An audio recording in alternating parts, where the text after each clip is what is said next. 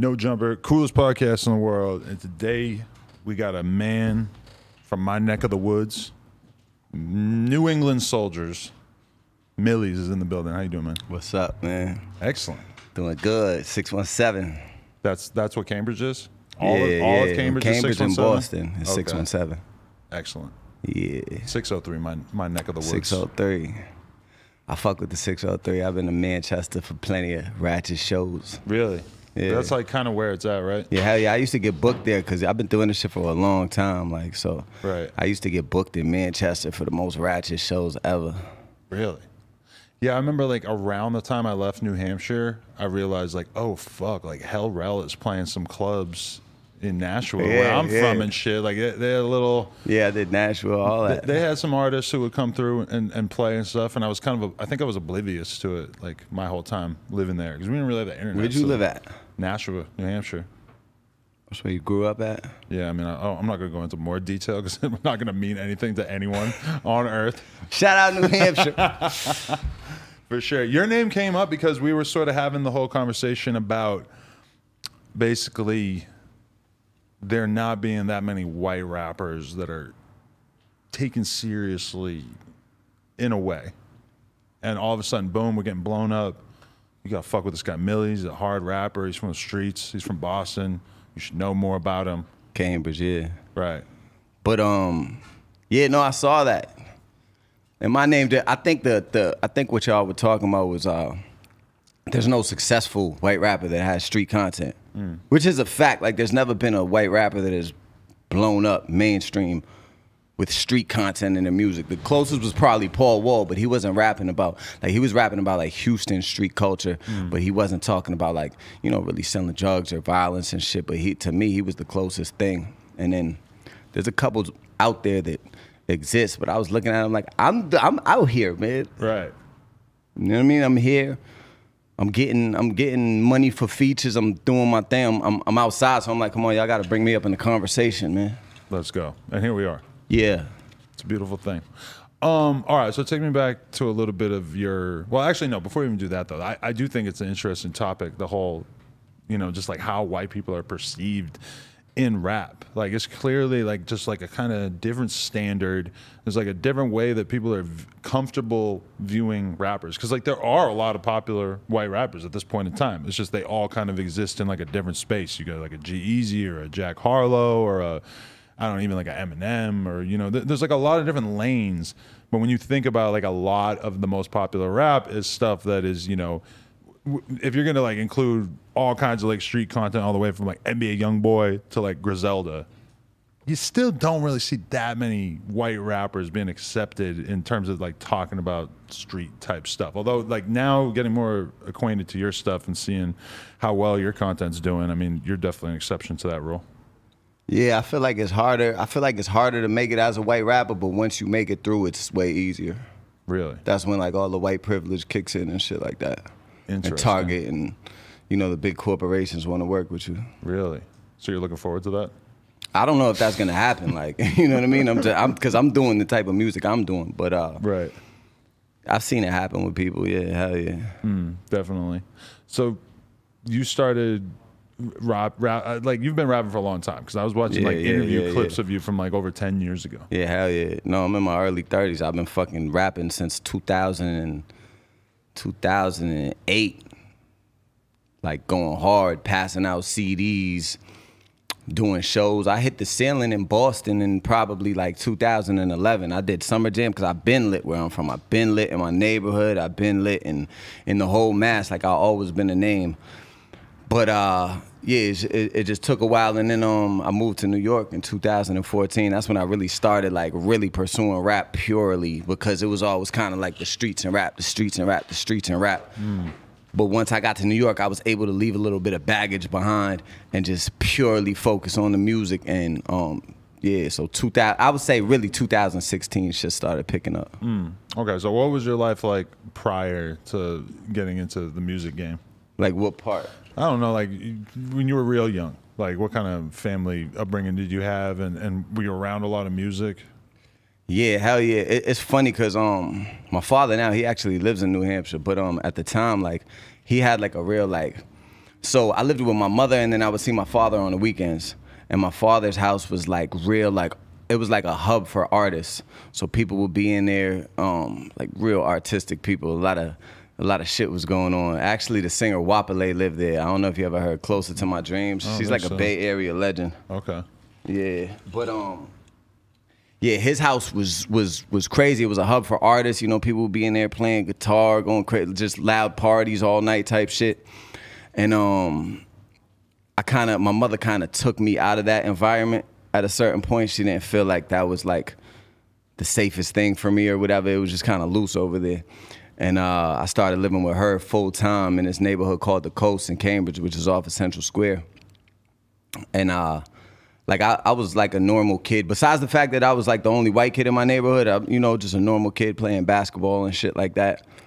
And slowly, um, I was I was put into special education when I was young for like behavior disorders and more. What were you doing? You just fighting? I'm just shit? Yeah, but I just couldn't concentrate on shit. So I would I would have fights. I would just I just couldn't like I just couldn't do school unless I'm interested in it. If I'm interested in the subject like English and shit, I always would pay attention. Anything else, I was just I was just bad. So they took me out the the the regular classes with 30 kids. They walked me down the hall and put me in a class like way smaller than this room with like six other kids and no windows and shit. Like when I'm like in sixth grade. So that's like telling me, all right, you're, you're not normal. And then I'm just around all bad kids. So, you know, still sharp and still. And we just got progressively worse type shit. Do you think that you were that you should have been in those classes at all? Like obviously some people need that special level of assistance, but did you feel like it was just kind of like arbitrary that they put you in there? I don't know, because I don't know how I would have been if they just put me in regular classes, because mm-hmm. that's all I've known since I was 11 is behavior disorder. Mm.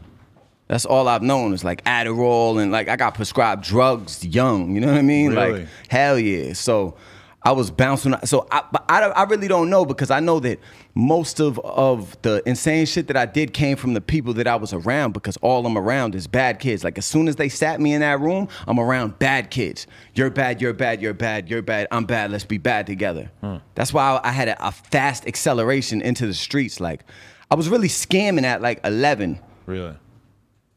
I had a we had a big scam where I was getting some money. It's, it's, it's we, we were scamming a charity and shit. It's fucked up, so I don't want to talk about it like that. But um, then I started selling weed at like at like twelve, whatever seventh grade is. However old you are in seventh grade, I got it booming. Really? But it's because I'm all, around all these bad kids. They're putting you on. Like if you if you know a kid who's selling weed on the other side of town, it's like what's gonna stop you from being like, I want to make money Yeah, in my but- neighborhood or around the people I'm around. But you want to one up the the people you're around. right. So you know that's the cool shit when you're young. Oh, you got a knife? I got a gun. Oh, you got a gun? I got an M60. You know what I mean? It's Right, like yeah. it's that type of mentality. Oh, you you you sell weed? I sell crack. Like Right. it's like just seeing how far you could take it. So I feel like just being around that sped environment. But I take sped now, and I that was a derogatory word. Mm. I take that shit and I make it a. I, I've transformed that word into like, yeah, you could be a sped and and and get money and be successful. I know a lot of millionaires that were in special education. I had a friend who was in special education and he ended up going to an Ivy League fucking right, college. Right. See, I didn't know that was possible because I never felt it was possible for me to go to college because I was like, if I can't be in these classes, if I can't stay in a class with 30 kids, how can I possibly go to college? So I ruled college out when I was 12. College was gone. School was a dub instantly. They let me in into Rindge, but I'm telling you, so Rindge is the public school. Okay. Cambridge Public School or whatever. But by the time I get in Rindge, I'm already selling weed and I'm good at it. Like I'm really good at it. This is like Reggie, like three blunts and a dime and shit like But that. But good at it as in like you you had your process down. You weren't gonna gonna get caught. You were Yeah, were yeah, on- I, I on- had a you were on whole system. Yeah. hell yeah. I used to wear like tighty whities and shit under my drawers and just put all the bud. Feel me? That was my, that's my genius plan right there. That's smart though. Yeah, but um, I, I went to a Rindge and uh, they let me into the public school. I was still in the uh, in the special ed classes. They had me like in the basement of the public school. And Rindge is a Rindge is like a high school where all the the basketball players came out of. Patrick Ewing came out of there. Cambridge got more basketball players than Boston. They they might be mad about that, you know what I mean? But that's a fact. Right. So that that's like what we do. You either play basketball in Cambridge or you you you know, figure out other shit to do. So I got kicked out of out of Rindge instantly. Like I came in there selling weed, but then they said I punched the teacher, and then I had to go. Um, for the rest of my high school experience, I went to Charlestown. So you're saying you didn't punch the teacher? No, I didn't. Really? I like um I kind of like brushed by him with like my elbow a little bit, and my elbow hit their face a little bit, but I didn't punch him though. Interesting. Interesting. Their Muy stand- interesante. Interesting. Their standard for punching a teacher is probably like pretty low. Like you just kind of You know what happened? Cause I was I had I had fucked this chick and it was like the next day she wrote me a note and sh and the note said I'm pregnant, but I didn't know in my brain like it doesn't work like that. So I'm like, damn, she got pregnant overnight. This is crazy. So I was running to go see my man down the hall. And I'm like, yo, bro, I can't believe I got this chick pregnant. And the security, like teacher person, stop running in the halls. And I just, you know, like one of those. So it was over. And then I went to um, then I went to Charlestown Seaport Academy, which is like, it was way worse than the sped experiences I was having before. Cause now I'm in school with like the top notch speds. I'm in there with two kids from Roxbury, two kids from Dorchester, two kids from like Winchester in these like suburban towns, and they were the craziest. Like these dudes would come to school with, um, like a like an iron burn. Like the kids from the suburbs were crazy. One came in with a with with an iron burn because he tried to iron his shirt while it was on in the morning. So he had third degree burns in the shape of an iron. I thought you were gonna say that his mom fucking like pushed No, the no, iron that- into him I to mean, torture may- him or something. maybe shit. that happened. Because that's the most retarded ass shit I ever heard. in No, this life. is what I'm to- saying. This is what I grew up around. Like they would take us on like um field trips to the aquarium, and I remember this kid. I'm not gonna say his name from East Boston. He knows who he is, but we came out of the aquarium and he was laying down on this like steel bench out there or whatever it is, one of those rock benches. And he had put popcorn all over himself, and it was like 70 pigeons just pecking on him. And he was laughing like it was a joke. And I'm like, yo, what type of people am I around? You're gonna get covered in shit doing that. yeah, so that was my high school experience, and all of that just led into like street shit because I was like, all right, college is done. That's a mm-hmm. wrap. So now, what could I do? What's the next logical steps? But I always had rap. I always knew I could rap.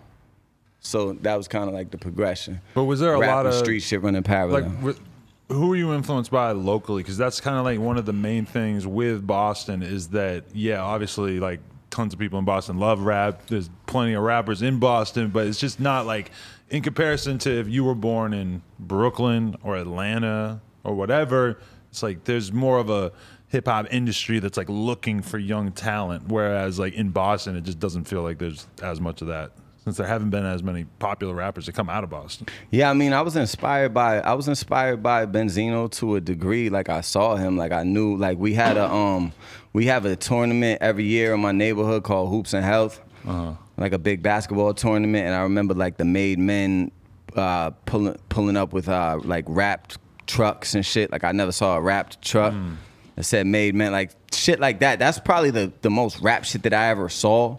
And then I remember seeing um Smoke Bulga. I don't know if you heard of him. He signed he been rapping for a long time. He signed to Rick Ross right now. Really? But uh he uh he was in the in the Herald. I remember being in my school in Charlestown and like looking in the newspaper and seeing him with the Boston Bruins jersey on, with his chains on and shit. And he had got a big deal from Sony. So that like kind of let me know, all right, it, shit is possible. You know, but I didn't really have no like big aspirations to blow up right there. Like I was just rapping. And it's not like you had anybody who was like trying to nurture your talent. Nah, nah, that didn't happen until I went to New York. Right. Okay. So what we're- still on the part of your life where you're like getting out of high school or not going to college, right? Yeah, yeah. And so at that point, like you get into the streets, like uh, I, I know you probably don't want to get super specific, although it has been a long ass time. Like, what, what can you say about that? Well, like I came up under a different cloth of dudes. I remember being like like 12, right? And I would hang out in this park, maybe 13. I would hang out in this park called Columbia Park. And at the time, I knew this older dude, and he was from the South. His name was YG. Now, at the time, I'm not knowing he's on the run for a murder in Mississippi. But he got gold in his mouth. This is before, like, you could just go on Instagram. How now they could tell exactly how someone's living in Baton Rouge and mm. shit, and you could emulate their whole style. This is when it's just you're in the East Coast. Mm. and that's what you know, like whatever you see in the source or whatever. So I'm directly seeing a real dope boy killer from allegedly, because that's what he's booked for right now. You know what I mm. mean? But innocent. Who knows? But um, yeah. So I'm like, I'm coming up under kind of like his tutelage, cause he would hustle in that park that I was at, mm-hmm. Columbia Park, cause that that like Cambridge, in that era, early 2000s, is like a, it's still a drug zone, but it's gentrified now. But it was like a million dollar block that just zombies marching up and down, Really? a lot of foot traffic. So he would hang out there, sell his whatever and I would kind of just, you know, I, would- I would run to the store for him if I had to, whatever. But uh, you know, he was just ill. He was super charismatic. He had gold teeth, money busting out his pockets. He would go to that to the liquor store and buy like Moet instead of like dudes was buying like E and J and Hennessy. He would buy like a bottle of Moet. I was like, oh, he's fucking rich. and um, I came up like you know under people like him. And then I, I remember like a, a year or two later, I guess he had to go on the run again and he got caught in California, but he was on America's Most Wanted. And they showed like the park where we would chill at. Shit like that. So these are like the type of people I came up under. So then I'm like 14, 15, figuring out for myself. And I bump into another older guy from my neighborhood called Beast and um, Beast had just came home. He had actually did two years for for there was 32 dime bags of weed on the floor, and he did two years for that. Really? In a crowd of 12 people, 32 dime bags, so whatever that equivalates to. But that, you know, when the marijuana laws was Yeah. terrible, like I can't believe people did time for shit like that. But he had came home on that. But he was a big dope boy too when he came home. And he had heard like from the neighborhood, he was asking around like who could rap, and everybody was like, "Yo, the white boy Millyz Millyz could rap." Uh-huh. So he would take me to the studio and shit, and kind of like just groom my talent. Um, he took me to a studio on Newbury Street, you know Newbury Street in Boston, like affluent shit and he'd have me in there, weed, liquor, whatever, put some money in my pocket. And I was under his record label at the time, Block 617, when I'm like 15, 16. But he's the plug. So he's giving me free work too. So now I got an upper advantage because I started selling crack when I'm like 14. You know, scared. I just made that transition. Right. But by the time I got with Beast, I'm a little deeper in the game, and it's like he's hitting me with free work. So everything is profit because he's like, "You're my artist here, whatever." Wow. And. So I was under his, his wing. He actually took me to the Ozone Awards when I was young in Miami. What the fuck? Yeah, hell, you heard of that? Oh yeah. Yeah, I was at the Ozone Awards when I'm like 16, 17. So I had like real experiences through these bigger homies kind of that was grooming my talent. Because like a lot of people are trying to make it out of like you know a, a place like Cambridge or whatever, but they don't like that. They don't even have like a vision of what it would actually Yeah. be like. But you go to the Ozone Awards, Yeah. it's like you're just surrounded by Yeah. greatness and Yeah, all these yeah, people who made yeah. millions Hell off yeah, this Hell shit. yeah. I got a mascot right now. Did you see my mascot? Uh, I don't think so. I got a mascot, like a life size mascot of me type shit. Oh, but I remember seeing Haitian Fresh at the Ozone Awards with the mascot. Wow. And that so it's like little things like that. But even like that's why I got my man Haas here right now because he's younger. I want to show him like Mm. aspirational shit because I saw shit when I was young, like the Ozone Awards that Beast took me to or whatever. And that let me know like, oh, it's a whole big ass world out there. This is when like Plies is lit and shit like that. but yeah, so so I was under Beast with Block 617 and he would give me free studio, free work, all of that. And uh we actually um we caught a case together, me, him, and ES, but me and ES beat our shit and he pled to what was caught on him or whatever. And uh then he caught another case and he caught like another case, but he ended up doing like 12 years and shit. Wow. So he's home now. That's still my man. But I had like after he left, I had to figure it out on myself. And that was the first time like I didn't have any big homie type shit. So now it's just me and a few of my homies. And at the time I got like a spot in uh, Woodrow Wilson. It's like a little projects in my neighborhood or whatever because I had to I had to connect to get a spot where it was like 300 a month and shit. So now I'm just in the spot with my people and we got really no guidance at this point. Like there's no big homie. I'm like rapping, but I'm kind of not rapping. We getting into like other shit. We got tension with people. We got issues with people. Shit like that. And that was probably like the most unproductive part of my life. Um, my homies ended up getting a life sentence that I would be with every day, off of murder and um, just a lot of shit going on. Getting shot at people, you- a, a, a, a lot of shit, a lot of shit going on. You basically like that time period in your life, you had a bunch of good shit that was kind of going for you for certain periods of time, but then you just kept having like you know basically seeing the downside Yeah. of that life is like you could get thrown in jail for the rest of your life. You could get a, a crazy ass case and Yeah, hell yeah. Like, but like at first it was people taking me under their wing, and then when I wasn't under nobody's wing and I had to figure it out for myself, that's when shit kind of got a little a little scary. right. Because when you have You know. that guidance, it's like you're not going to make as many mistakes, and then all of a sudden when you're sort of on your own, it's like Yeah, I had to I had to help? figure it out, and we are all young, just trying to figure it out. It would be all six of us just like sleeping in Woodrow Wilson every night, doing whatever we doing. And I was active, like I was active, like I was active, and and we was all active, and that shit led to I, I couldn't believe it, but that that shit led to you know my bros getting a life sentence, and they should really be able to flip it because it was more like a self defense. I don't want to go too much into it, you know what I mean? But they're still they're still down to this day. I got tatted on my arm, and um Were you were, were there times where you thought about quitting, either you know trying to make it as a rapper or quitting trying to make it in the streets? Yeah, I always didn't. I, I didn't have like aspirations to make it in the streets because one thing I understood is you don't get like more than like a year and a half run type shit. You get like a year. You, if you're lucky in the streets, you get like a three year run. And I was seeing that everyone was going to jail. Everyone was going to jail around me, and I had cases. I had a cocaine conspiracy charge, beat that, and then I got caught with um 14 grams I got caught with 14 grams of um crack or coke, whatever, at the hospital because somebody had got stabbed and I had drove them to the hospital and I left the car in the fucking in the, in the Emergency tow shit? zone lane uh-huh. and I'm super bent in the hospital with my friend because it's really not that deep. He was actually trying to like stop somebody he was trying to stop somebody from doing something and he got sliced on his hand. So I'm in there with him and I'm just bent and I'm in the hospital and the cops come in and they're asking me questions and whatever. Long story short, they arrest me for a DUI. But then I didn't know they had the right to search my car because it's called an inventory search. Wow. Basically, like if they tow your car, they have the right to search it just in case you could say, yo, I had six million dollars in there. Hmm. No, they search it to put it on record or whatever. So they Right. s- they searched the shit out of it and they and, and they found that. So I got charged with um like distribution or whatever.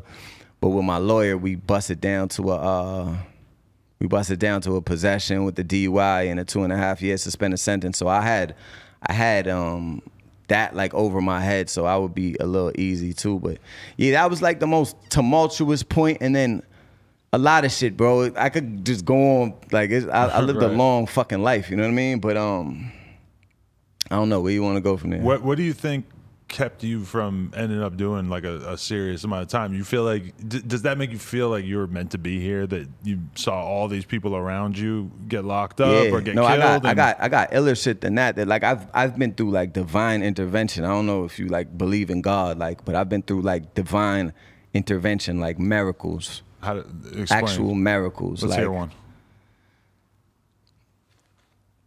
I was going to this show one time, and um, this is right after my homies uh, went down for murder. And I want to say, like, I don't see, I don't be like, I told this story before on 23 and One, Shout out to my boy Josh. but it's all entertainment. You know what I mean? Just to, kick- I don't know. This is whatever.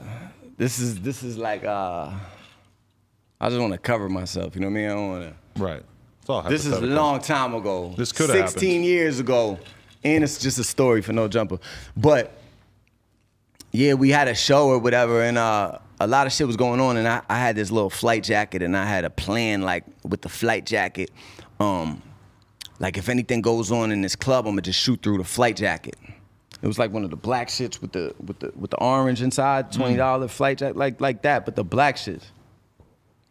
I had the pistol in my pocket, so it's just going on, and, and it kind of gets spooky at one point in the club, and is the first time, the first time I ever got in an encounter where I like shot at somebody out of fear or tried, and because somebody broke through the crowd towards me after a little altercation, and it looked like they were. uh It looked like they were up in something, and I backed up. It's the first time I ever dumped out of fear, and I backed up. And I, mind you, I had a brand new 2-2 revolver, perfect. It was perfect. There was nothing wrong with it. I backed up when he broke through the crowd. Click, click, click, and it didn't go off.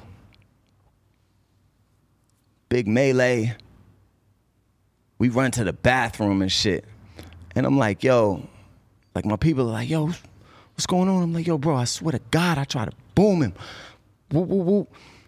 I look in my pocket and I take the take the gun out, the toy gun out, and it's it's in like five different pieces, and I don't even know how to break a gun down with my hands. Right. Like I don't know how to do that, and it's a new joint that had been tested and all of that. There's no way I could have took it apart in my pocket. The safety pins out, the barrel's over here. It's in like four pieces. I pass a piece to bro, bro, bro, bro, and we walk out of there. And in hindsight, if that gun went off, it was security right there, it was a camera right there, camera right Oh, there, yeah. camera right there. The detectives was driving by right there. God came and disassembled the gun in my pocket. Uh huh. That's what I believe because I, I, you can't explain it to me. You can't tell me it was a piece of shit gun because we, we're running around with this. That never happened, and I don't know how to do that. That is pretty. To me, that's divine intervention. That's why I'm like, I, uh, crosses on my face and just Like I'm godly. I, I believe He took me out of that life with that, or He showed me something, and I always go to that. Whenever I'm in any sort of tumultuous situation, I always just remember, like, bro, I've been like, I'm literally a product of a miracle. right. What happened with the guy who was coming towards you? It was like a melee, and Oh, it was just you know, um, I think people on his side was like, you know, oh, you backed up. They might have thought I ran. I don't know. Right. Yeah. But yeah, so what are you thinking about that night when you're laying in bed? You're thinking like, No, I'm that supposed shit boggled my mind. Yeah, that shit boggled my mind to this day. At first, you know, I'm young and dumb, so I, I keep trying to tell my people, like, nah, I squeezed, bro. I swear to God, I squeezed, bro. I swear. That's what I was on. But then, like, as I got older, I'm like, damn, that's divine intervention. And there's there's another situation I I would talk about, but it's too that's that's too much. But yeah, man. It's it's just like I, I just feel like God's strongly in my life, and I feel like that's why like I've never um I've I, I've been able to pursue this rap shit, and I help people out with it. You know what I mean? Like I, I help a lot of people around me, and I'm trying to lift as many artists up out of mass as I can. I got a gang full of artists outside. They got to meet you after. Oh, you know what I mean? Yeah, I mean, I I feel like from watching the interviews with you from like 10, 11 years ago, that I just saw. I wish they would take those offline. oh God. I mean, your your confidence just feels like it's kind of grown a lot over the years. Well, Like, I was scared to speak on like camera and shit like that before because I always had like a subconscious subconscious is the word, right? Yeah, I always had like a subconscious thing about like my voice because I kind of like grew up in like a neighborhood being the only white kid, but then when I started being in other environments and realizing like, oh, people judge me for how I'm speaking, hmm. Then I got self conscious about my voice because I was criticized for it, but now I'm just like, Did, fuck it, it is you what it used is. to have a gnarly ass Boston accent? Did, you? Nah, did- nah, nah, nah. We don't have didn't? that like in our neighborhood. Really? That's like in like East Cambridge, you get that. Right. Yeah, like East Cam- Cambridge is broke down like it's like there's the coast, which was like a famous like black area. That's where like Patrick Ewing and like um the Jarvis families from like Mike Jar- like a lot of basketball royalty in the port like Rumeal Robinson. But then you have like like East Cambridge, which was like tough Irish kids and tough Italians and Portuguese kids and shit like that. They have that accent. Right. So when I'd go to school in like Charlestown, they have that accent. Right. The town. But it just depends on the neighborhood that you've grown up in. Yeah. Cambridge is seven minutes from the town. Right. Or like from you know, from where they shot that movie and shit. Yeah, because I remember when I first went to New York when I was maybe like 18, 19, there was definitely a lot of people, like the young ass kids from Brooklyn and shit that we're out riding bikes with. They're looking at me and my fucking accent and the fact that I say wicked and and, and you know, Fucking wicked, you- smart all, all this shit. They're looking at me like I'm so fucking weird. They're like, "Where are you from?" I'm like, "New Hampshire." They're like, They have no idea what that. I might as well have said fucking. You gotta put it on the map, bro. man. They have no you idea. and um, you and Chris Brickley. You know who Chris Brickley is? He's the number one basketball trainer in the world. This shit is Chris Brickley, six oh three. Really? He trains James Harden. He trains Durant. He trains all of them. wow. Six oh three. You and him doing it fucking big. And Mandy Moore. And Mandy Moore. yeah, For sure. Mandy Moore. Okay, so like, when would you identify as like kind of one of the the peak moments for you just taking your rap career serious, more serious? Because it seems like you were steadily just like getting that to that point over like the last decade or so. Like you just kept getting more and more serious. You kept Yeah. figuring out a little bit more.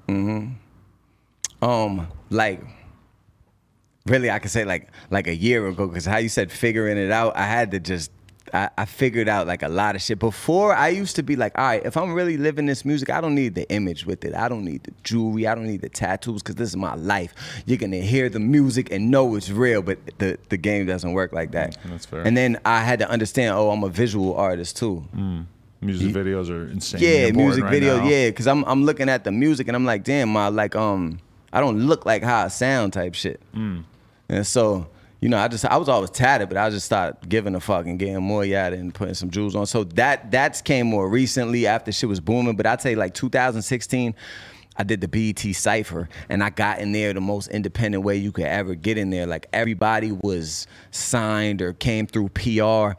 I used to show up at the BET Cypher every year 2014, 2015, 2016 because I knew a cameraman. Mm. And they would tell me the location of this little studio in Brooklyn. So I'd slip in the door and then I just tell people, yo, if y'all need a um, if you need an extra uh, uh extra rapper, I'm here. Like I, I, I'm telling you, I'll flame it. Did that in 2014. Sat for three days, nothing.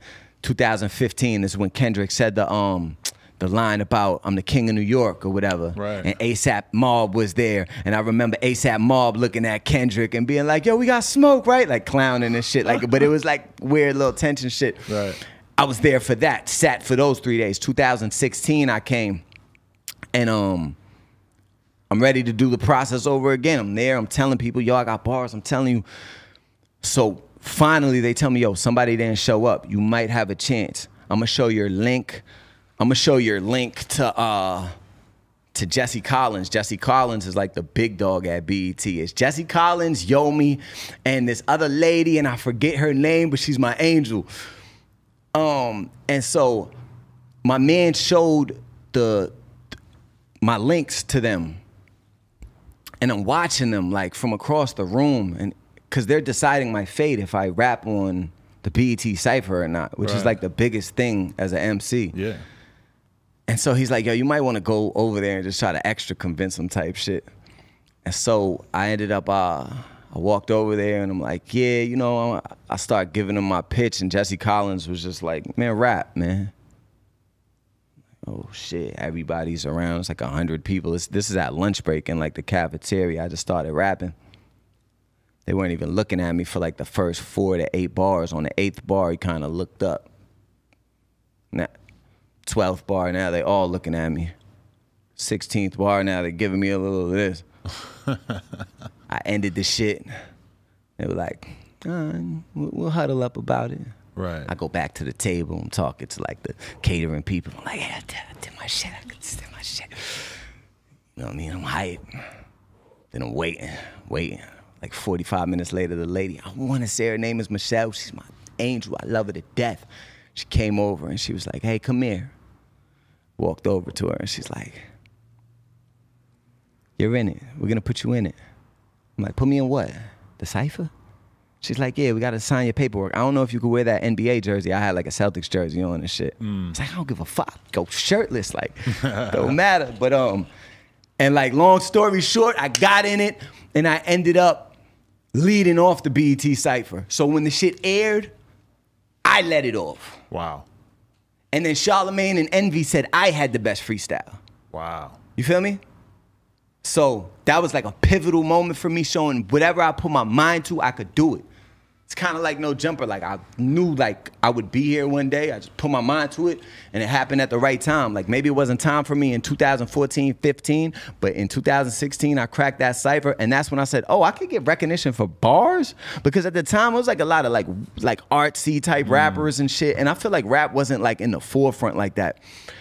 But then once I realized I could get recognition for bars, because labels shitted on me my whole life, like still to this day. Like I get like one-off bags, and like now it's like I can force certain independent labels to give me money because I have accolades and shit and I have a following. But I always have been shit on and um I realized after the BET cipher with social media, like, oh, I could just run my following up off of rapping. And that's what changed everything. Really, and like, so the moment that I felt like really made me say, oh no, I can make it in rap was 2016, the BET cipher. But then I kept learning myself, learning myself. And then 2018, that's when I took like my destiny into my own hands and I started just like putting out freestyles. And along that time, I linked with Kiss and now we here. That BET story, that, Bitch. that's got to be one of the best stories I ever heard on this podcast in terms of like representing that like never give up mentality that you really Yeah. really need if you want to make it not just as a rapper but And doing I rap, anything. I rapped with my voice cracking the whole time. really. Yeah, I'm nervous. I'm nervous as fuck. It's mad people in here. It's artists, bro. I was there. With, I'm there with everybody. I was there while Russ was pacing back and forth, oh, remembering his raps. Young M. Everybody's there. A Boogie and them is right there at the table. My voice is cracking and shit, but you gotta go for your shit, man. Fuck that. no, that's hard. That's fucking fire, man. That's that's crazy that that actually worked out. Because if somebody if somebody were to tell me that they were planning on doing that, I would probably be like, bro, that's, just, that's a crazy ass idea. That ain't gonna work. Ain't nobody gonna pay attention to you at the fucking BET cipher when there's all like verified rappers. like, everyone's verified. What's it gonna take for somebody to pay attention to you in that environment? That's tough. Like, Yeah. That's amazing. Everyone, yeah, man. So that's like really like I grinded from the bottom with this shit, bro. I really, I really, I got a, I ain't gonna say I got a million of those stories, but I really grinded from the bottom with this shit, and there's never been a handout in this shit. If anything, it's the opposite. Well, because I watched the like an interview that you did with Rosenberg like a few years ago, and you were saying you're like, you know, I'm the type of person like I'll go to a show that I know you're hosting just so that I can meet you, say hi, shake your hand, and then I'll probably just be out of the show. Like I, Yeah, yeah, I'll yeah. pull up just to try to meet and just make I did any that. Kind of I did. I did that the whole New York because so like I said, I moved to New York. I moved to the Bronx, fucking roach infested apartment, eleven hundred dollars a month. I was taking the China bus back and forth, fifteen dollars. Like I was really getting it how I live because I stopped hustling because I had to take a step back from music, mm. just to purely focus on it. But the shit was crushing my ego. I was taking the train. I had to learn the New York train system, and I had met Kiss around this time. Yeah, how'd you meet him? I met him through Set Free. So Set Free, who really got me, Set Free owns the compound and he created AND1 mixtapes. Oh wow. He created all of that shit. That's his vision. Set Free paired Magnum condoms with XXL. He's like an ill marketing dude and shit. But he had heard me off of some like World Star shit that I was on. And uh, he convinced me to move to New York. But I moved down there, but I still found myself like having to create my own network and shit like that. But I would I would have nothing to do. I'd be in the house and I'd be like, damn, I gotta take the train. So if after after Kiss, after Set Free introduced me to Kiss, we did a song. I paid him for a feature. But then I wanted to like keep growing the relationship. So I would see Kiss get posted on like like uh like Lu- this is when Lust and Starlets is popping like booming like Bernice Burgos is at So Starlets you would and just shit. pull up so that you could just be somebody that he was getting used to seeing. Yeah, I wouldn't even pull up. I would walk up from the train. You know what I mean? I would Yeah. take the train and walk a mile. I feel like I would take the train, get confused, miss stops and shit, get off in uh, Astoria, wherever it was at, and walk a mile and get into the club. And I'd be the only white boy in there, just me and my fucking knife and a stripper I knew. And I remember one time I walked to uh to around where um the VIP section was, and I'm talking to the stripper I know. And she taps me and she's like, yo, in VIP, he's calling you. And it was Kiss, and he was on the couch, like, yo, come in here. So I'm Yo, like, all right. in. Yeah, yo, come in. so I'm like, all right, bitch, I'm out of here. And I walked to the uh to, to the VIP section and uh the bouncer tried to shut me down, and Kiss stood up on the couch and he was like, "Hey yo, let him in. What's wrong with you?" I looked at everybody like, "Fuck is wrong with y'all? I'm in here." You got to play in. You got to live up to yeah, that. yeah, yeah. I'm you Jada know who I am? Stupid. And then like years later, like, but I did that a lot with whoever. Like I done been in like lust to like meet like Mano and shit like that. He might have not knew, but I was connected when I went out to New York because I met like some some good people, some street guys like off rip. Like shout out to the 50-50 movement.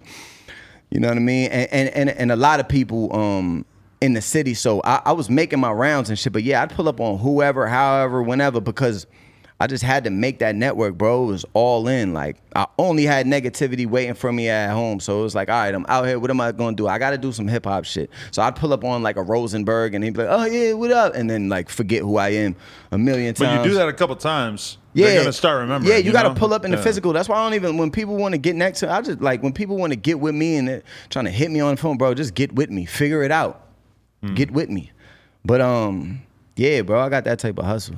Yeah, no, I think that that's like the most important thing I could imagine in terms of an artist being willing to make it because you know now everybody wants to just do some shit online to get a name for themselves. You know, like they, they think that they're just gonna like do shit on Instagram until people recognize them, and they don't realize that if being around people and having people actually fuck with you and think Yeah, you're cool, human interaction is that's gonna take you so far. Hell yeah, For sure. hell yeah. But I mean, I feel like you could still blow on the internet. Yeah. But yeah, that human interaction will take you further. Definitely. That's dope though that you kind of realized that rapping well was going to help you gain a real following. Yeah, I saw the reaction to it. Like, I think um, I did a freestyle and Kiss posted it, and that shit got hundred thousand or two hundred thousand views on Instagram. And at the time, I'm like, yo, that's crazy. And then uh, and then Flex, we did Flex off of that. Like Flex saw that, and then I mm-hmm. got to do Flex. And then Flex took it to another level. And I said, oh, this rapping shit is how I'm gonna cultivate my fans because I'm a way bigger artist than just like a high level rapper mm. high level rap. I'm very prideful about that. I do that. I could do it with the best of them. I'm on Jadakiss's album, mm. like me as a 16. You feel me? And he's the best. So it's like I'm very proud of that, but I'm way bigger than just like a high level rapper. Like I make music, I sing, I make pain. You know, my shit is. I can make records for the club. My biggest records are over trap shit, like just s- mm. as far as like streaming wise. So, but I learned that like the high level rap, that's what's gonna attract people to me. Right. And that's how I could do it because the labels don't give me nothing. Like I don't have no external push. Right. And I didn't have no money this whole time. Yeah. No money. The whole 10 years. Like if I'm being honest, the whole 10 years I never had more than $4,000. Because everything I fucking had, I might have made it look good, but everything I had, I put it back out. I never had more than $4,000. I got $15,000 on me now, casual. Hmm. That's real. But people don't know how to just, t- you know what I mean? I'm, I'm only saying that because it's people don't know how to just struggle for this dream for a second. Like everybody want to be super lit off top. Yeah. Wait, Yeah, it just ain't how it goes. Um, but how did you actually get signed by Kiss? Like, how did that become a conversation? And uh, were you the first artist you ever signed? not Nino Man. Okay. Nino Man. You heard of Nino Man? No. Fire. Really? Okay. Hell yeah. He's from New York? Fire.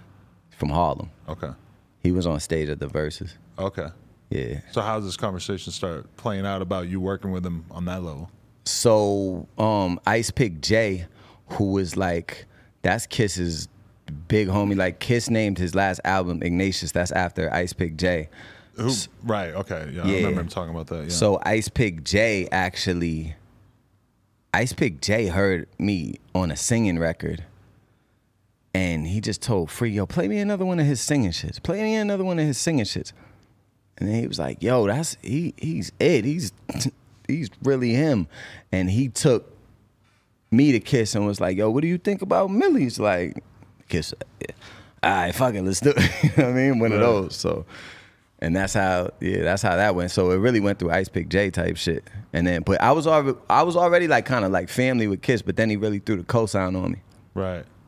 Yeah, that's one thing that is kind of crazy. Like, you seem like you just really formed a lot of like very real relationships with a mm-hmm. bunch of respected dudes. Because I'm watching this interview with you and Dave East, And it's like I'm kind of thinking in my head, like I don't know if I ever seen like a, a popular black rapper co-sign a white rapper this hard, like this, like where you guys are really like friends and talking about going on trips together. And and, and my dog. I'm Hell like, yeah. damn, like I mean, you really have like made a fucking amazing impression on a lot of the more powerful or respected people in the game. Bro, I'm like legendary, bro. You kind of are, yeah. I'm telling you, like, if you really, the truth is far more sinister, is what I tell people. Like, if you really know from the outside, it might look, I get it, because there's no, the, the only narrative, people in America only want the narrative that they know. They want the shit that confirms what they already think. Like, hmm. that's what they search for. They, they, they don't want the truth. They want whatever confirms their narrative that they already believe in. And there's no narrative about white boys hustling or doing anything in the streets, even though there's like a movie like The Town and shit. That's white boys doing street but it shit. ain't hip hop. but it's not hip hop. the, the closest we have is Tommy Egan on Power. Okay. Did you watch that show? Uh, Do you know who Tommy is? No. I talk about him all the time in my songs because I got a bar. I said I watch Power and I overwhelmingly relate to Tommy because that's the only depiction of a tough white boy that interacts in a in a world a, a hip hop world or whatever you want to call it. You know what I mean? So people can't understand this shit because there's no point of reference for it. I'm the first. Right. And and Boston, even even if it was just that, it's like people aren't used to seeing rappers come up out of Boston. The, same- you know? Cambridge though, bro. We, Cambridge, got, we gotta say yeah. mass. This is what I do though, because I'm not gonna lie. Like I love Boston. I'm born there. I went to school there. I have influence there. But I'm from Cambridge. It's a different city. Like, Mm. and Massachusetts as a whole is like a different play to me, and that's what I want to push as far as like the movement. Because when I think of mass and the and the lit shit, I think of like, you know, we got Lawrence, Lynn, Worcester, Springfield, Lowell. Lowell. Like we have these thorough, thorough communities, and motherfuckers is getting a lot of money, and you know what I mean. It's all on brand. You, it looks. you want to stand for yeah, I want to stand for mass. I got mass tatted on my fucking head, hmm. so it's like. Yeah, Massachusetts, that's the movement because Boston has such a big brand on it already. When you think Boston, you think racist Celtics fans. right. And Massachusetts doesn't come with that connotation. So I'm out here, yo, I'm from Mass, bro. Right. Because what do they do in uh, Virginia? Like when you meet someone from Virginia, from Mississippi, from Alabama, they don't go, yo, I'm from Birmingham. They be like, yo, I'm from Alabama. Yo, I'm from. So we got to just run with it like that because the brand. It's kind of like the brand of Cambridge. That's Harvard. So Harvard is telling you they're putting billions of dollars over the years into their PR campaigns to get people to come, but they don't ever have the time to say, "Oh yeah, there's also 14 housing projects in the city of Cambridge." Right. And people are living below the poverty line. So the brand of Cambridge will forever be that. Can't mm-hmm. change that. The brand of Boston will forever be that. No matter what happens, every time a player gets traded to the Celtics, they put the KKK memes in the.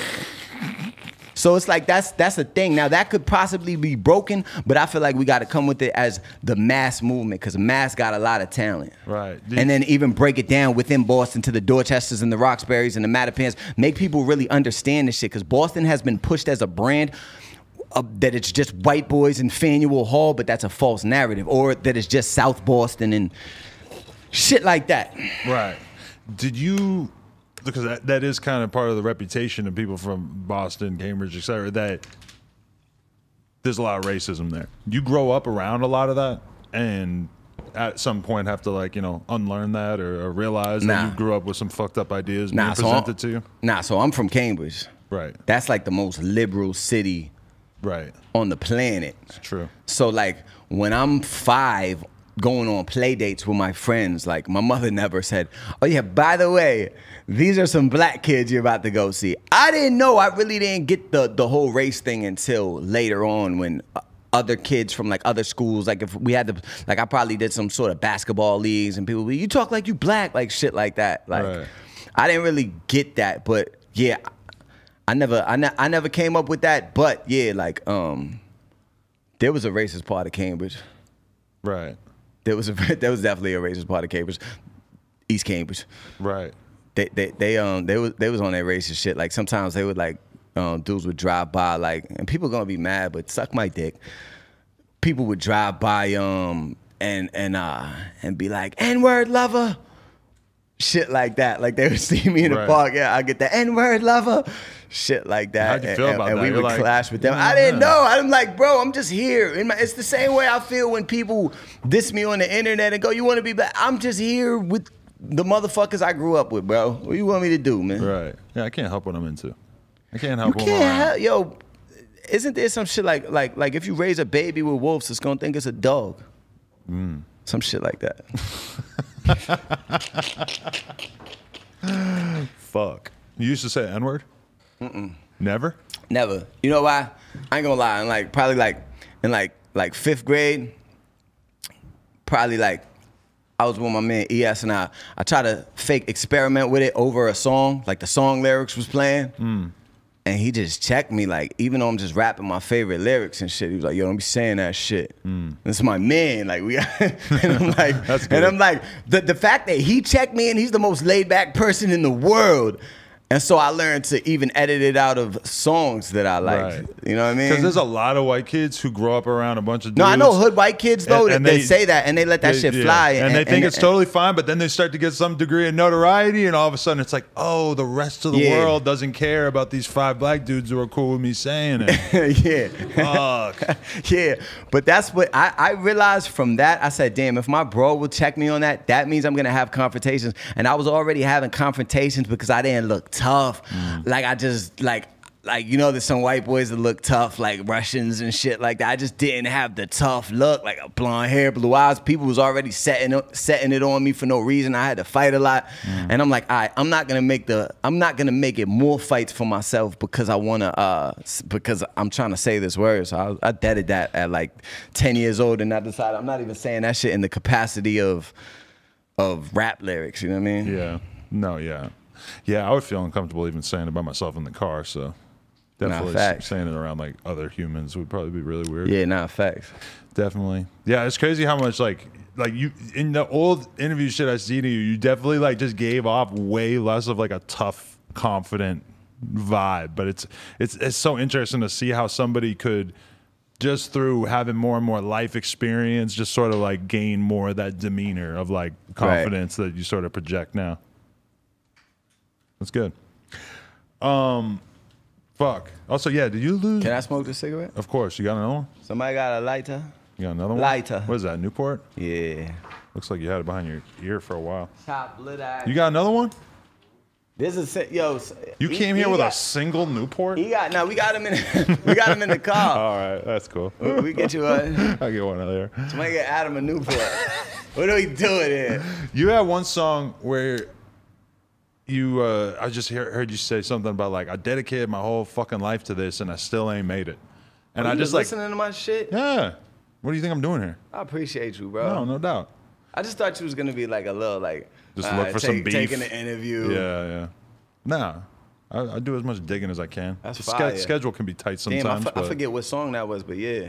It was like you walking up the stairs as you said that. But I was just really thinking about that, and I'm like, there must have been so many moments of like pure frustration that you have to get past when you feel like I've just given so much of myself, and like you know you're you're in so much more of a better place now than you were five years ago, four years ago, three years ago. But you still have to fight against that you gotta feeling. every day, bro. You, and I and I gotta fight rejection, bro. I still face that shit. Like I faced a lot of rejection just in my life in general. Hmm. A lot of rejection. I feel like I went through more rejection than the average human goes through in their whole lifetime in like a year of my life. Easy, Really? easy, easy. Because I put myself out there. Hmm. So yeah, you can just fight through that shit. You just have to get used to it. That's a big part of it. You have to get used to hundred people saying no just for one For person one, to say yes. Yeah, facts. Yeah, hundred percent. But uh, what what do you like? Have, have there been moments that were like really hard for you to just keep going in, in terms of chasing this path? Like, was there ever moments where you're like, "Fuck it, I'm gonna work at the mall. I can't do it." Like, or I'm gonna go back to the streets No, and just totally trap. forget I was about gonna this. trap because honestly, like, even when I my mother made me get jobs, and when I got jobs, like, I had to like quit one because I got shot at, and they found out about it. It was a city job that I had got through like a job program. You got shot at while on the job. nah, it was Oh, at my okay. house, but they you got was fired because of that. They they it was through like the city, so they was like, yeah, you got shit going on, like. Oh wow. So I didn't return to work after that. And then I had another job and dudes ran down on me. Like it was it was in a it was in like an opposition neighborhood. Like I would go, I would I would work jobs just to make my mom happy and I would put my life at risk. Like I'd have to go to work with the pistol on me just so I could be like, look, mom, I'm working. Right. So like uh, when you build up a certain level of baggage in the streets, you can't go to work no more. That's the fucked up shit with like the young kids running around drilling. Like if you ever want to square up, it's hard because dudes don't want to let a lot of shit go. You know what I mean? So, um, but yeah, I, I never I never thought about like quitting and like working at the mall. But I definitely Might I- quit, quit and get a brick. yeah, I, I was I was confused at, at one point in um 2011. I had a release party for um for my album, and uh, my man Rock Ducati was there, and that was like another one of my big homies. And he had kind of I had met him like a couple years prior, but he just believed in with me with music. So he just he really put a battery in my back, like musically and shit. And Rock was at my party, and like we had like one of the greatest nights ever. And as I walked, um, we walked outside from the club, and uh, it was like you know a lot of shots went off and shit, and he passed that night. So like that was like an extreme high from music, where it's like I'm doing this positive shit, and then walking out the club all of that ended, you know what I mean? And it was like one of my lowest lows type shit. So that kind of made me like, I don't know exactly what I always associated music with something positive, but this was the first time that I had doubt because I'm like, damn, how could something so positive essentially bring something so negative? So I would say I don't know if I if I felt like quitting around that time. I tried to start experimenting with more like different types of music and shit. Not like I mean rap shit, you know what I mean? But I was like, uh, let me just try to make this mainstream white boy music so I could get rich and get my homies out of the hood and like that's that's where my mind was. Like I was just kind of thrown on shit. But then you know what I mean? I, I shook back. But yeah, I, I would say that was probably one of the rougher times. And then yeah, I don't know. I've had moments where I'd be like, fuck this shit. But But I get frustrated because at certain points it's like I'm just putting money into this shit and not really getting that much back. Yeah, yeah, yeah. And and it's crazy when you know you're better than dudes. Like I know I'm making better songs than dudes, and I know, and I always had a core fan base. I always had people who told me, "Yo, your music makes me, uh, made me not commit suicide." Like I always had that shit. Your music helped me through the toughest time in my life. I always had that shit. Always super core fan base. So I knew like the caliber of my music, but it's just frustrating. Like, damn, I can't crack. Like, they don't, people, the industry don't even believe in this shit because they've never seen it. And it's a cookie cutter industry. They don't know how to work this shit. That's what I would get told. Like, they, they don't know how to work me. You know what I mean? So I work my fucking self and I'm independent. Yeah. You thought about signing, or is it just never really Not the now. feeling? Not now. Yeah, hell yeah. I would I would have probably signed for twenty thousand dollars at one point just to say I signed. Mm. Not now, ever. Definitely. Do you feel like getting that uh, Let me not say ever because there's, you know, that bag. Right. But do you think did the the kiss thing mean a lot to you? Like, look at this, like a fucking absolute, without question, legend in hip hop believes in me enough to get behind me like that. I mean, that that's a big cosign. That that feel Yeah, like you made it to a certain extent. Because Yeah, like, yeah. what can you really tell me if you just like some guy on the block in, in, in Cambridge? What the fuck can you tell me? Jadakiss signed me. Like Jadakiss believes in me. So what the fuck does your opinion possibly mean to me? Right. I mean, there's, there had to be a bit of that, right? Yeah, there's, there's definitely big validation points like through the course of this shit. I just wanted it to be validated in money at one point. Mm. This year I started getting 10, 15 bands for the feature. Ding, ding, ding, ding, ding, ding, ding, ding, Really? ding, ding, ding, ding, ding, ding. And then I said, I'm fucking validated. Like by the money. Right. you know as far as like so like in during, within the art form i always felt like yeah i'm doing great but i never felt like i could say like yo i fucking made it you know what i'm saying I caught I caught two checks this year. Like I, I got I got the Blanco. Uh, I did the album with East End. I got the the Blanco Four project. So it's like this year everything. It felt like all the hard work over 10, 11 years. It got paid back this year. Right. Paid in full. You know what, what, I mean? what would you do to celebrate, if anything? You buy yourself anything or you go out I don't really celebrate, bro. I'm like work oriented. The only way I could celebrate is in like a work capacity. Hmm. Like I went, I was like, if I go down to like Atlanta and like fuck around in a strip club or some shit, like, but it's still the work capacity because they're playing my records. But I don't celebrate. Like, mm. Definitely. but I went to Tulum. I went to Tulum three times this year. So. This wow, three times in a year, huh? Yeah, so that's I guess a little celebration I went there like immediately before the pandemic hit. for real. Yeah, it was like the last thing we did before the pandemic took over. Actually, no, it was New Year's, so it was like a month or two before. But Tulum's amazing. I can't complain. I know it's supposed to be like fire. kind of blown out and trendy at this point, but I'm It's like, fire. it's just it's amazing, and it's not that far away. They don't want to hear us talk about Tulum. Uh, I'm gonna go out on a limb and say that you've probably seen a gigantic percentage of the people that you went to high school with dead off fucking fentanyl and heroin over the past uh, however many years. Does that? Sometimes I think about that, and that makes me feel like a little bit more kind of shocked that I made it to the point that I made it to when I think about how bad the situation has been for a shitload of the people that I grew up around. And I'm sure it's not even just that. I mean, you've seen a million people get shot, all kinds of other, ter- and that, and that's the people who are dead. I mean, there's a lot of people who are alive that Yeah, it's nasty. kind of probably just as bad. Uh, do you ever think about that, or like just the, the carnage where you grew up? Yeah, it's crazy. I, I I really saw it more like in like the um like when I was growing up, them those like damn, how could I say it? When I was growing up, I'd be around a certain caliber of these white boys who were tough, like tougher than any white boy on the planet hmm. Like real like the kids I went to school with, like from Southie, like from Old Colony projects and shit like that. Like real tough fucking white boys from the projects. And I remember I remember seeing one one of them like in my um in my senior year and he came in and I hadn't seen him for a while, but he was weak. He was a little blue in the face and he asked me to open a now and later for him. We physically couldn't open it now and later. And this is somebody I know who for being super charismatic, for being super charismatic, strong, talk shit all the time, and for him to humble himself down to ask me, someone he talks shit to all the time, like in jest, you know what I mean?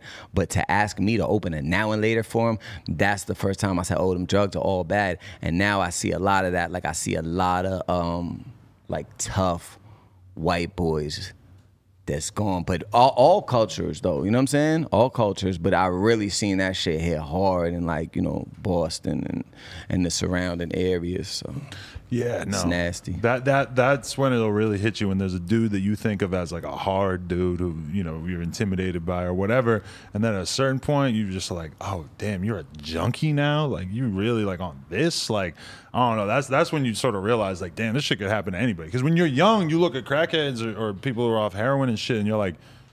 You, you can't, you know, for me at least, it was hard to understand how a normal person got to that point. It feels like these people just were always like that.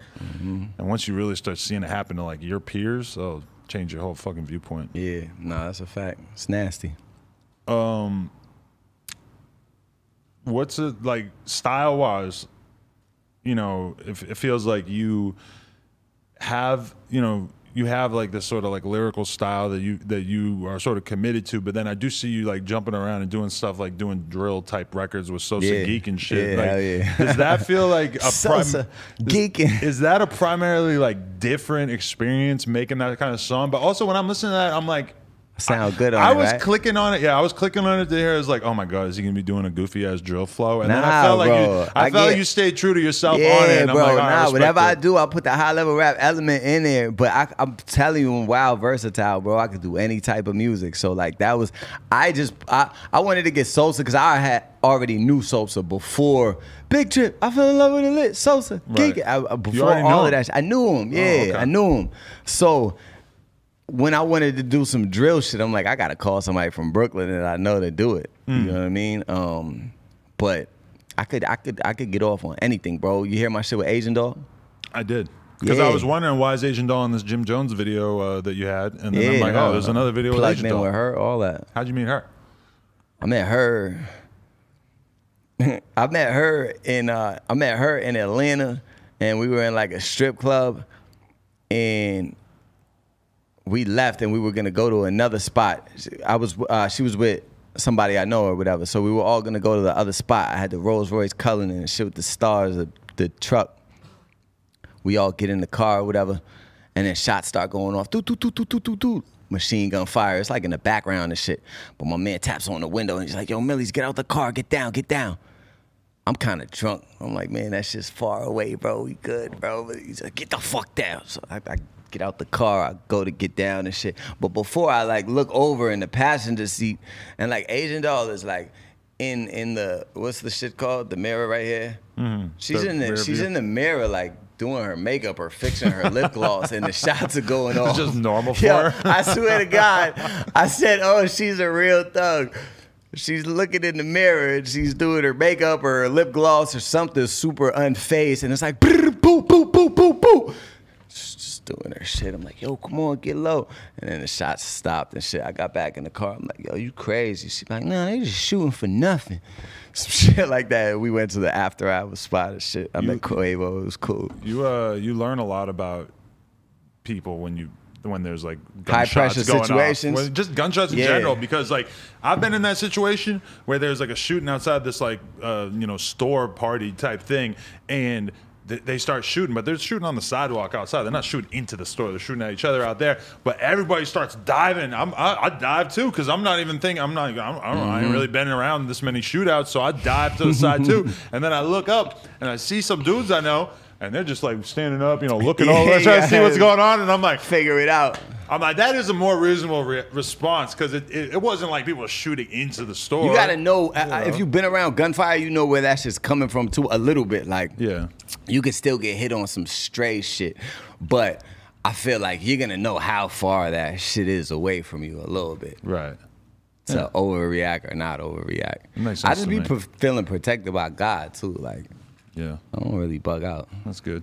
What uh, you have a relationship with Jim Jones, or how did that one come about? Because I, I feel like Yeah, that's one of the hardest records, and that's the one we saw in stream, which I think Fuck is how I first seen you. Yeah, Hell yeah. that was a hard Jim Jones verse too. That What made you me mean you want to saw go. it on stream? uh, the streams that we do on Fridays, where we listen to people's music. Oh, they played it? Yeah, we played it. That's hard. Yeah. I f- that actually really made me want to go listen to the last couple Jim Jones records or like He's albums fire. too. no, Jones one of my favorite. Yeah. Jones one of my favorite. Like just um just coming up, I always liked Jones's like lyrical ability. Hmm. Before people were saying he's lyrical.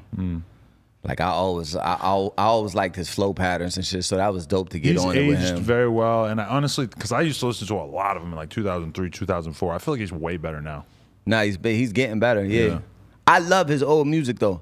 But yeah, he's getting better now. Like just on some like high level rap shit, he's getting better. Yeah. Yeah. Facts. But uh, that shit, uh,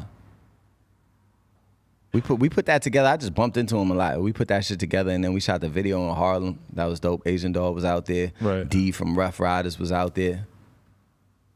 Shit like that. For sure. What about the G Herbo thing? Where'd that come from? Herbo, Herbo posted my um my bars on 9-5 freestyle. Oh, wow. But I went on tour with Herbo in 2016 Oh wow. on the Smokers Club tour. Oh. So I had known him a little bit. Shout out Johnny Shipes. Yeah, shout out Johnny Shipes. That's the hardest white boy in the game, actually. Now that we're on the topic, yeah. And then uh, I met him. So I I used to open for him on that tour for probably like four or five dates or some shit.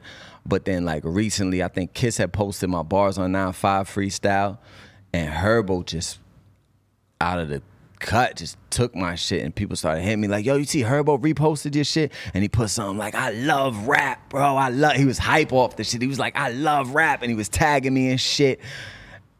And I was like, word is lit. And I just knew, like, all right, he gonna do a feature for me. I hit him up and he did it and he kept it super solid. Even like, even just now when we just dropped the shit, I hit him and I'm like, cause yo, he don't, I don't expect nothing from nobody. I don't expect nothing from you, nobody. Hmm. Because it's like you're no one owes you nothing in life. You know what I mean? So I hit him and I was like, yeah, I'm about to drop it at 12:30. He hit me back like PM.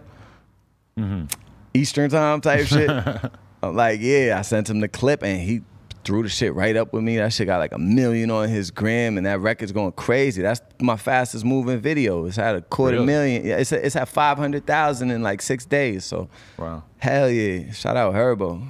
That's And he's just good for the culture in general. Like, Cause the kids like him. Hell yeah. He's tied to like the whole Juice WRLD shit and all of that. So he gets all of that audience, and then he shows them, y'all know what's cool? Rapping. Hmm. rapping, being able to rap. So more kids are gonna grow up being Herbo fans. And then I told him this shit, like he's gonna influence like a generation like below him to actually wanna rap. He's one of the best. Yeah, he's fucking incredible. Super influential on like Hell yeah. all these like kids who are fans of like drill music and shit like that. I feel like they look at Herbo as like a god. Like he's he's somebody who transcended that and came up with his own Yeah, style yeah, that's yeah. still in that, but he's got his own and he's still style. Mm. young and he goes like even on that record like he know i'm saying crazy shit on that record Mm. i said double up my dollars must acknowledge i'm an 8 series swerver the 40 turned him to a vegetable that's basically murder we like i'm i got bars in there like flex style bars and he's gone on like he everybody i lock in with though that's one thing i can say nobody plays with me on the features like everybody goes for the juggler pause. Nobody wants to look bad. Yeah, like everybody's gonna rap when they get on my songs. Benny gave me one of the craziest Benny verses ever. You know what I mean? So yeah. Definitely. Uh fuck, yeah. So what are you uh planning at this point? What's what's what's up next? You've done a lot, but I know you still got a lot more ground you want to cover. Yeah, I plan to um I just I just want to get to a um position where like I could put other artists on. I want to be able to uh I want to be able to start my own label and really like pull up some artists from Massachusetts and come through with a wave of artists. I want to pop on a high level and then and then bring some artists behind me and shit. You know what I mean? That's Right. actually what like we never talked about it, but like when I had like when I was running around with Shotti, Shotti would always tell Oh, me like, "Yo, yeah. bro, Massachusetts is it, bro. It's untapped, bro. You could really, you could be the one to pull everybody up." He kind of put that battery in my back to be Mm. like, "Ah, yeah, I could do that." Like, and so that's one of the goals I got. You know what I mean? How did you meet Shotti? I met Shotti in um in, in, in a clothing store in Manhattan, and he had like seen me on the internet or some shit, and he was like, "Yo, we got the video tonight with uh 50 Cent, to get the strap shit." He was like, Oh, "Pull yeah. up." That's the video they say got shot up or whatever. You were at that shit? Yeah, yeah. Oh, that's crazy. yeah. Wow. So like I pulled up on him, and then we were just cool ever since after that. Wow. That's legendary. Yeah, you know, Shotti DM'd me like a week before the Fed case. I'll always, I'll always kind of regret that I didn't get that interview in. Shit, I yeah, I, I talked to him though. two hours before. Yeah, he'll be out. Hell yeah, stand up guy. He could look himself in the mirror. Yeah, that's facts. Um, but okay, you got anything in particular that you want the people to look out for? Anything uh, that you're excited Blanco about? four. When's this interview dropping? Probably next week. So like after the twentieth. Mm, around then, maybe a little before then, or a little after. Blanco 4, man. Blanco Cuatro featuring Herbo, Benny the Butcher, Jadakiss, Asian Doll, Dada the Dealer, Y Jizzle, 8 Zip, Jazzy Amra. All produced by Ray Beats. Shout out my video guy, Tinge. We going crazy, man. Great body of work, and I'm gonna just keep dropping and dropping and dropping and dropping. I like that you're so motivated to be, you know, to really do it for Massachusetts and your We city. We have to, bro. It's like uh, super untapped. Yeah, and it's like, you know, I think it's honestly kind of like the way that Sosa came out and just completely like changed the way that people thought of Chicago.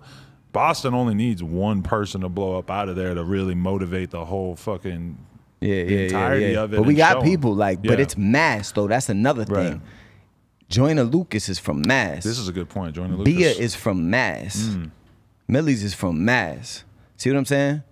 And then there's a, a slew of other artists. Adam 22 is from five minutes across He's the from fucking New Hampshire, kid. Gate City, bitch. Bitch. Ah. You come to the Pheasant Mall when you don't want to pay taxes on your TV or the your, Pheasant Lane or Mall. your sounds- Abercrombie purchase, Yo, whatever. the Pheasant Lane Mall sounds crazy. Tyngsboro movie theater right there. That's You used hard. to sneak in through the back. Nashua, New Hampshire, most populated city in America without a movie theater. Because everybody goes right to Tyngsboro and hits it right over the border. Talk your shit, Yes. man. Tyngsboro. Very important that the people know. That's real. Hell yeah. Anybody you want to shout out? Anyone uh, you want to? Man, all, like. I, I really want to shout out all the artists in Mass because it's a big platform. But then I'm gonna miss people and they're gonna get mad. But yo, it's a big scene out there going crazy, crazy, Mm. crazy. You ever tap in with 1090 Jake? Yeah, it's my boy. Okay. I hit 1090 Jake when you said there's no popular white rappers. I said, and you said 1090 Jake should be a rapper. I hit him and I said, bro, it's saying that you should be a rapper and I exist. This is crazy.